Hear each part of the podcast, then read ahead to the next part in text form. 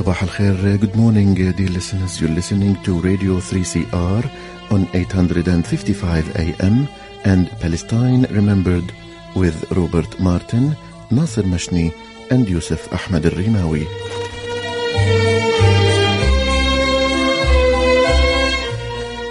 Palestine Remembered is Australia's only English language radio program that is totally dedicated to Palestine. We'd like to welcome those listening on 855 and those that will join us on podcast at 3cr.org.au.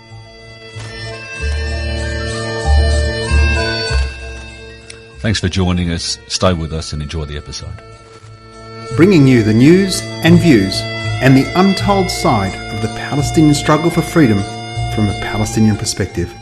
Good morning, listeners, and welcome to another episode of Palestine Remembered. Today, I've got the privilege, the honor to introduce you to another super Palestinian. We've got Susan Abulhawa today with us, who's a Palestinian American writer, human rights activist. She's the founder of a non governmental organization, Playgrounds for Palestine. She lives in the States. She's written three gorgeous, beautiful books. I'm sure you'll all be very aware of them Mornings in Jenin, the Blue Between Sky and Water, and her latest novel, Against the Loveless World. Joining us from the States after a tumultuous tour in Australia is Susan Hawa. Good morning, Susan. Good morning, Nasser. Thanks for having me. No, an absolute pleasure, Susan. Susan, whenever we have a new guest, we'd like them to speak about their Nakba story. How about you share yours with us? Well, mine is a Naksa story uh, because um, my family was expelled in uh, 67. We do have family from Haifa. My grandfather was part time Haifan, but uh, we're all from a village called Tur in Jerusalem. And both of my parents and my grandmother, my uncles, and my aunties, uh, we were all um, kicked out during the 67 war some of uh, some of my aunts and uncles actually were able to get back in the immediate aftermath and those were those stories are kind of legendary in our family. One of my aunts walked back with um, four small children because she was just terrified of of the tents that were waiting for us in in jordan. My my mother was actually in germany at the time. Um, she was uh, she got a, a scholarship to study dental hygienist. And she um, so she wasn't able to return like anybody who was out of the country at the time could return. Anyway so she and my father married in jordan and then they went to kuwait uh, where a lot of palestinians actually ended up seeking bread and i was born there my grandmother actually snuck me back into jerusalem when i was young and bit of a long story, but um, I lived in an orphanage called Dar Tafel in Jerusalem. And when I was 13, you know, Israel requires that anyone at the age of 13 or older have papers, you know, whatever mm-hmm. identity cards. And because I was tech, I didn't, I wasn't registered anywhere. I ended up, uh, they had me removed. So I came to the States. My father was here in the US, and uh, I've been here since. Wow. Another story of dispossession and refuge. Susan, we, we all share those pains, and unfortunately, our pain gets exacerbated so many times and, and compounds so many times. Now, Louise Adler invited you and nine other Palestinians to the Adelaide Writers Week. Great credit to her. She's a great humanist and withstood a barrage of abuse from our Zionist media here in Australia. But she mm-hmm. held firm and she invited all of you we ended up everybody got their visas everybody got here to australia uh, adelaide writers week but the three palestinians didn't get their visas until 11.59 probably 55 seconds. You were one of those that had to wait until the very last minute to get here. Firstly before we talk about you getting here let's talk about the challenges you faced for having a view a palestinian view. Yeah so it was literally i think i got we got the I got news that we had the visa on Thursday and my flight was on Friday. Yeah. So we had to so the festival had to book my flights and my hotel and everything in in, in less than 24 hours and I likewise had to pack and crazy crazy. It really was.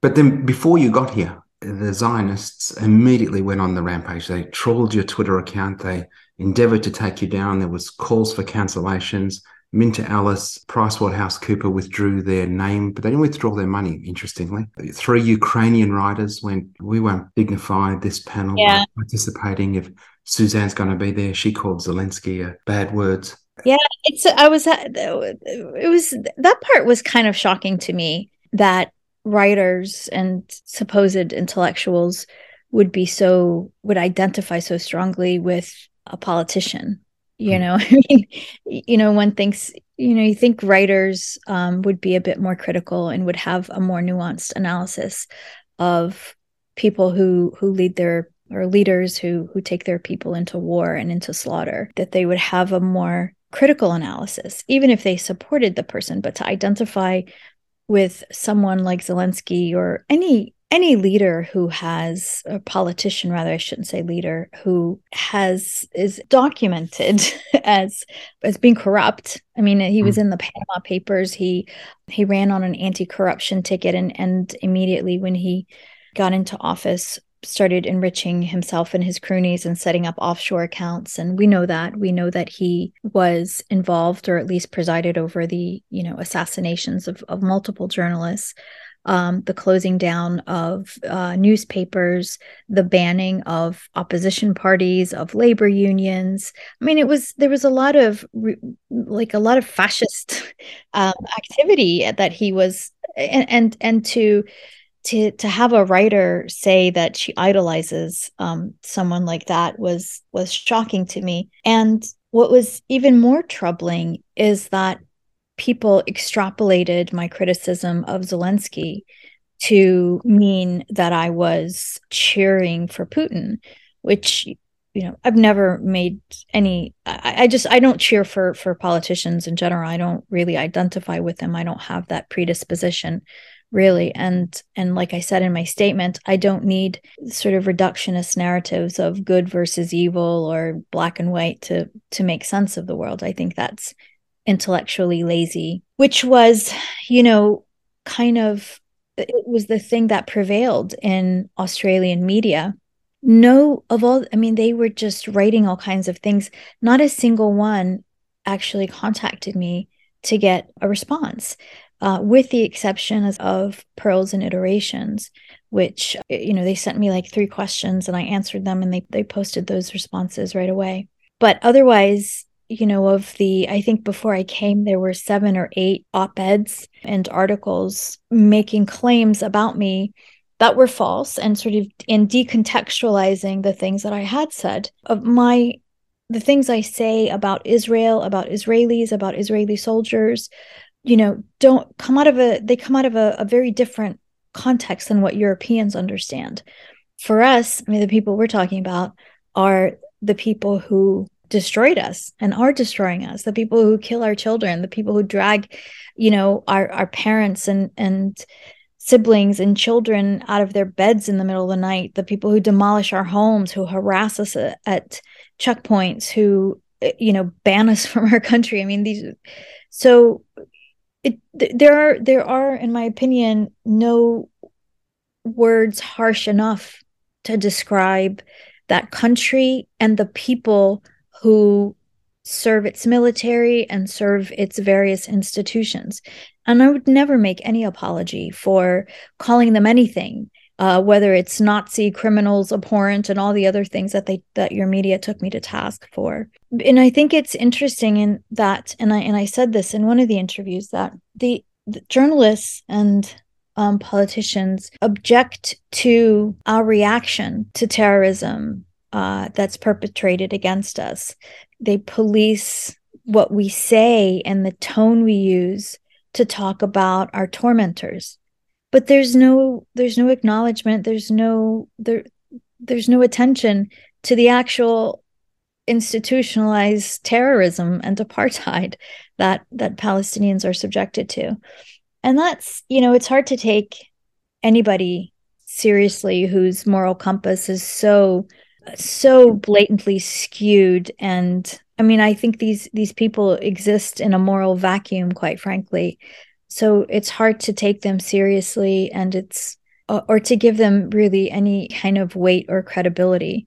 I'm sure you'll remember as we all did when the bombing first started in ukraine all of the white reporters reporting these these people are civilized. They have netflix accounts you know you should care these aren't just brown people that nobody cares about and and and that's the narrative that's where we exist in that space where you know George Bush number one, Iraq one, where we became collateral damage 200 kids killed in a hospital or a school was collateral damage.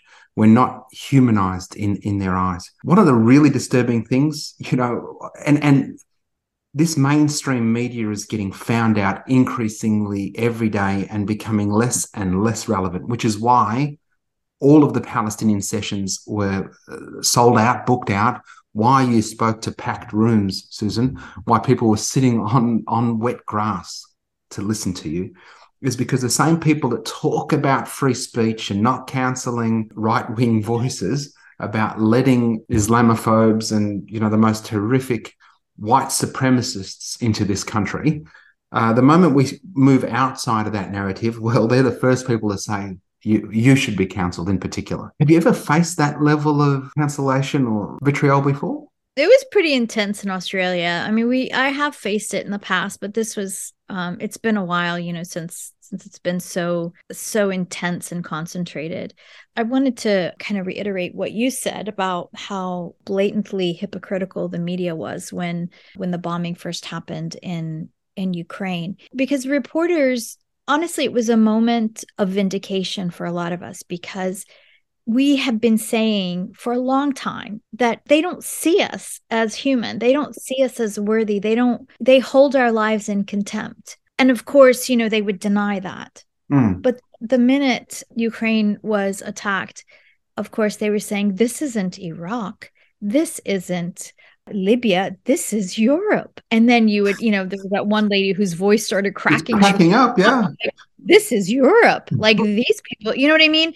And I just, it, it, it was disgusting. It was really disgusting. But it, but it, it kind of it validated what we have been saying all along and it, you know they and then it just kind of it continued and and i think they started to temper temper themselves a little bit. But even with that, even with the public sort of backlash against the hypocrisy, they would still slip. And what's interesting is that it it spanned all media outlets in the West. So it's like so this is it's almost like it's a class consciousness. Mm-hmm. or it's a racial consciousness rather i should say. It because it's um it's not like there was a memo that was sent out or it's not you know all white people got together and they they said you know that this is what we're going to say no but there is this they have a shared consciousness that does not include our humanity. It no. does not so and i think that's part of what we saw in Australia. That's part of what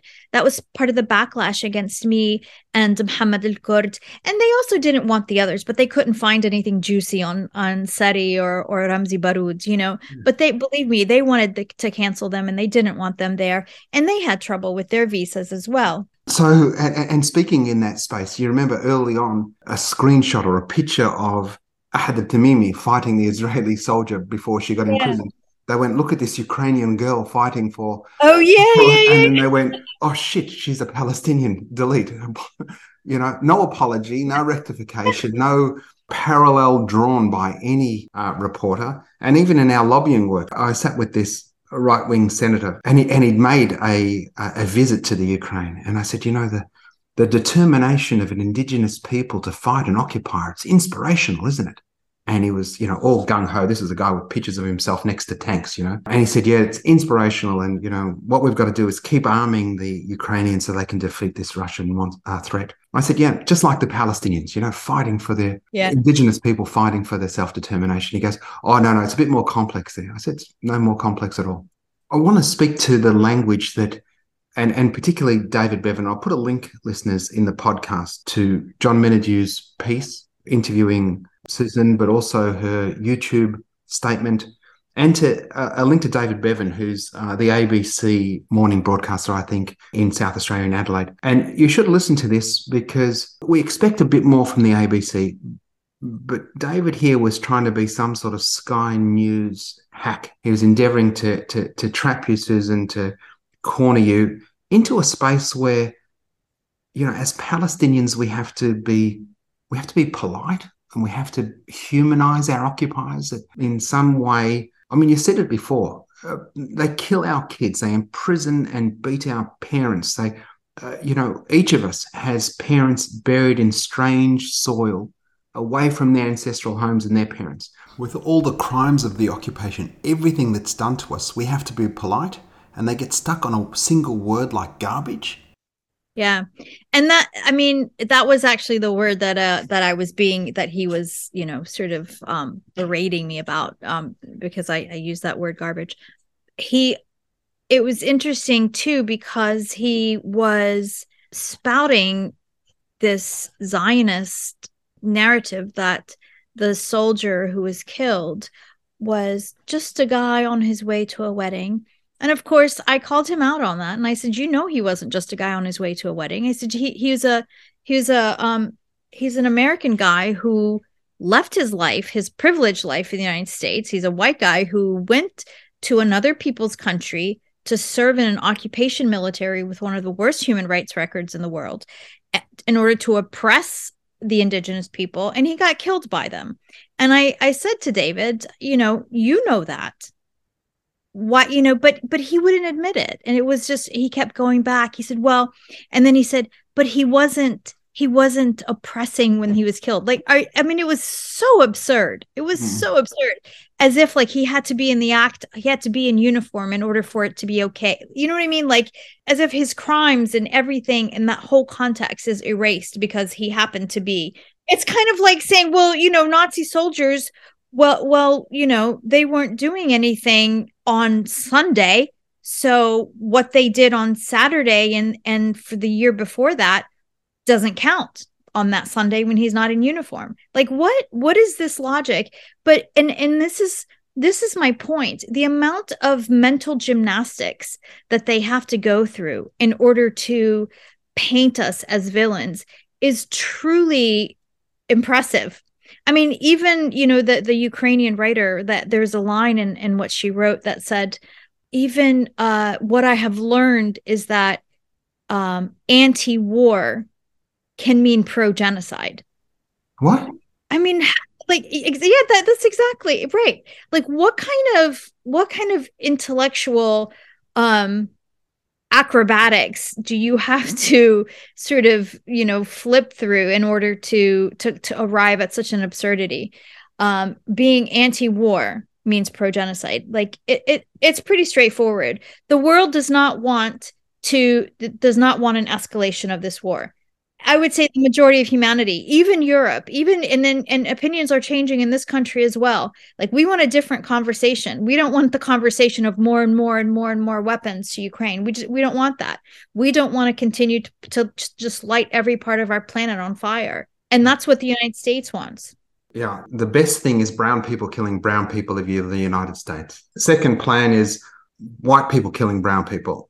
And if we have to, white people killing white people. But ideally, can we get some brown people killing brown people? We can sell them both guns, you know? Yeah, yeah. Well, as long as somebody's making money selling guns, and I mean, it's big business. War is big, big business. Huge business. And the idea is to keep it going. You spoke about the mental gymnastics of this Ukrainian writer. I mean, how you can be anti-war and pro-genocide. I mean, she's not a writer's whatever that she can put those words together. I mean, nobody's ever conceptualize putting those words uh, right. next to each other.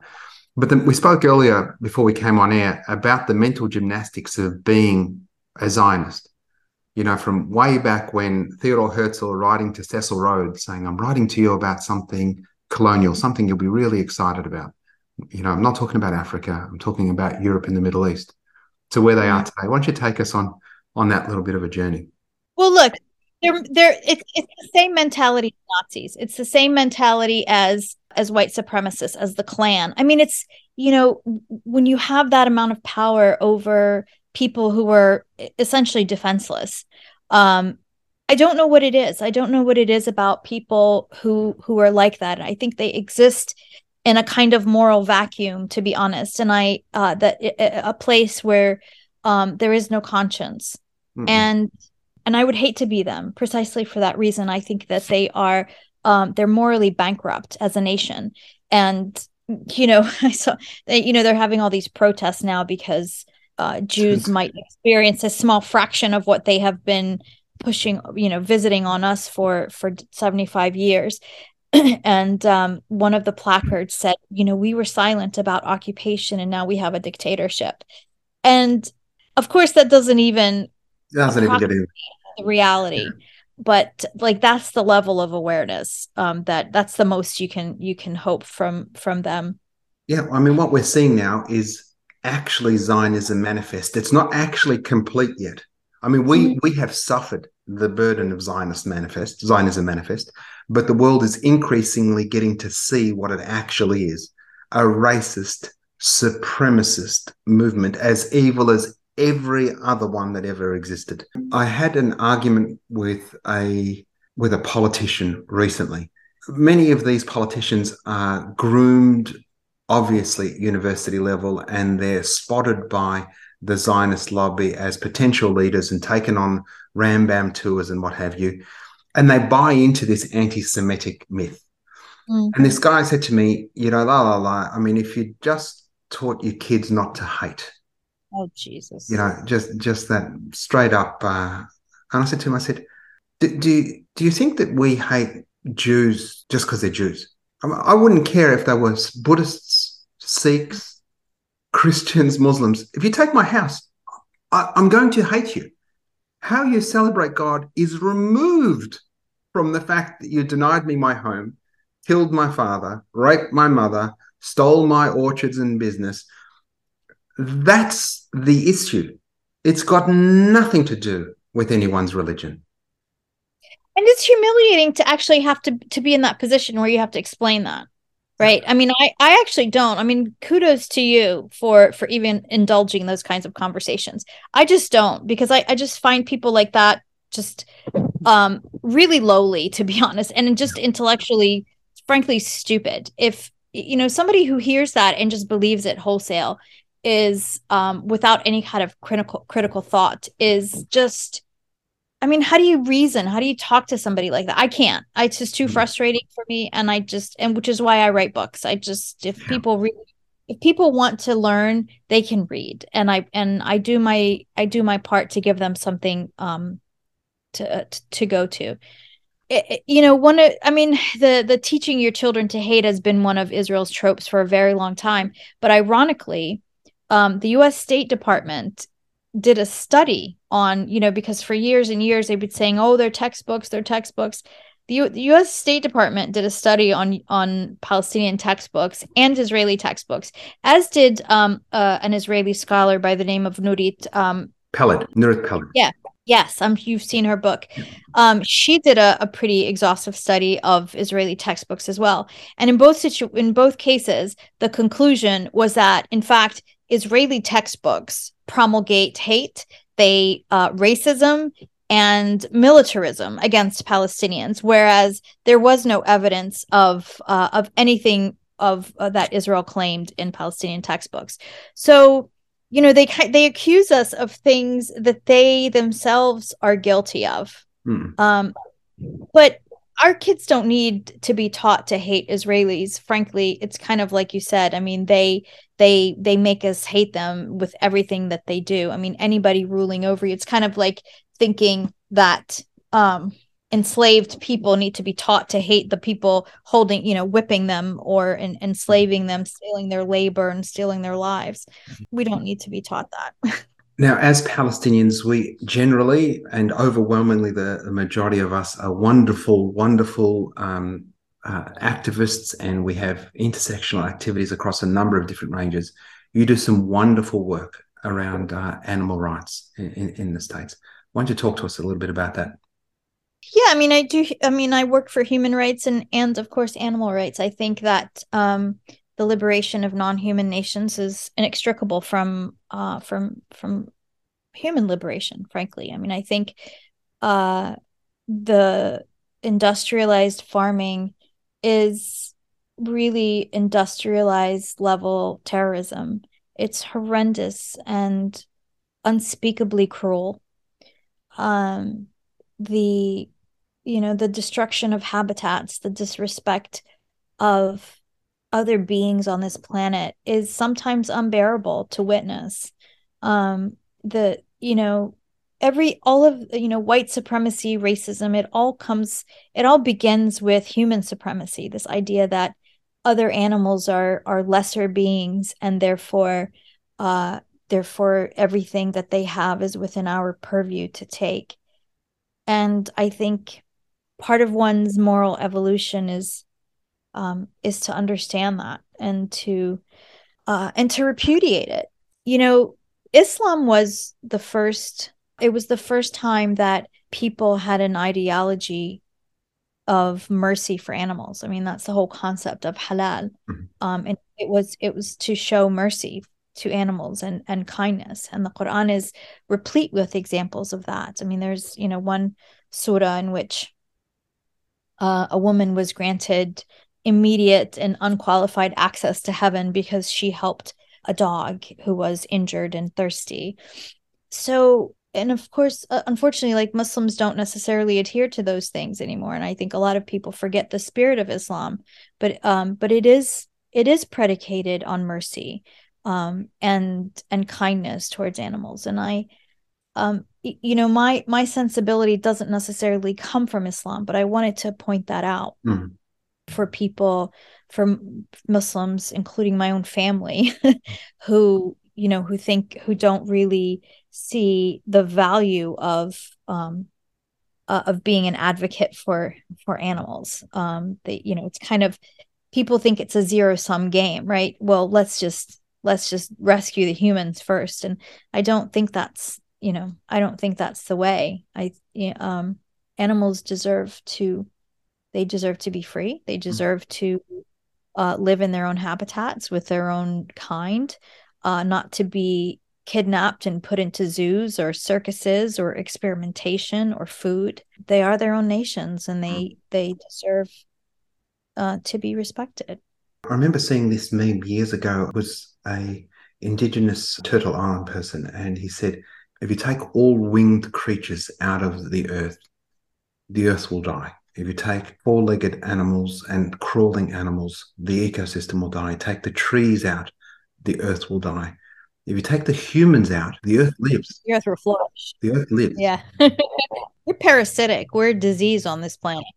I mean, the earth is a living if you if you think of the earth as a living organism, we're we're like we're pathogens. And certainly capitalism, you know, endeavoring to monetize flora and fauna well, in fact, it has monetized flora and fauna. That surely is the beginning of the end there. Yeah. Well, I should say, wait, I mean, I shouldn't say we, right? Because it's not all humans.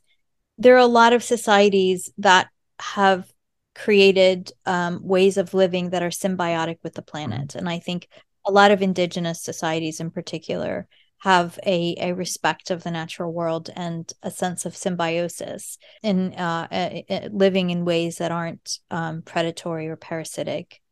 So it's really, as you said, it's it's um, it's a capitalist system that that's that's predicated on extraction, exploitation, and and just taking everything. That was the brilliant Suzanne Abulhawa, who came to Australia for the Adelaide Writers' Week to much consternation from Zionists all around Australia and the mainstream media. But she came, she saw, she conquered, and spoke to packed audiences. Susan Abulhawa, do yourself a favour, go to the podcast and check out the links to some of Susan's work. I'll be talking in the coming weeks about Nakba 75, 75 years since the Nakba. May 13, a national day of action around Australia be sure to save that day, May 13. It's a Saturday. There'll be a national day of action. And to my Muslim brothers and sisters, a blessed and happy Ramadan. And may all your prayers and fasts be accepted and enjoy the family time. Susan, it's been an absolute pleasure having you on the show. We look forward to you coming back to Australia for a, longer tour and some holiday time, hopefully. Inshallah. Thanks for listening. Tell your friends, share the podcast, and remember, there's never been a better time for a free Palestine. Free Palestine. Rock and roll.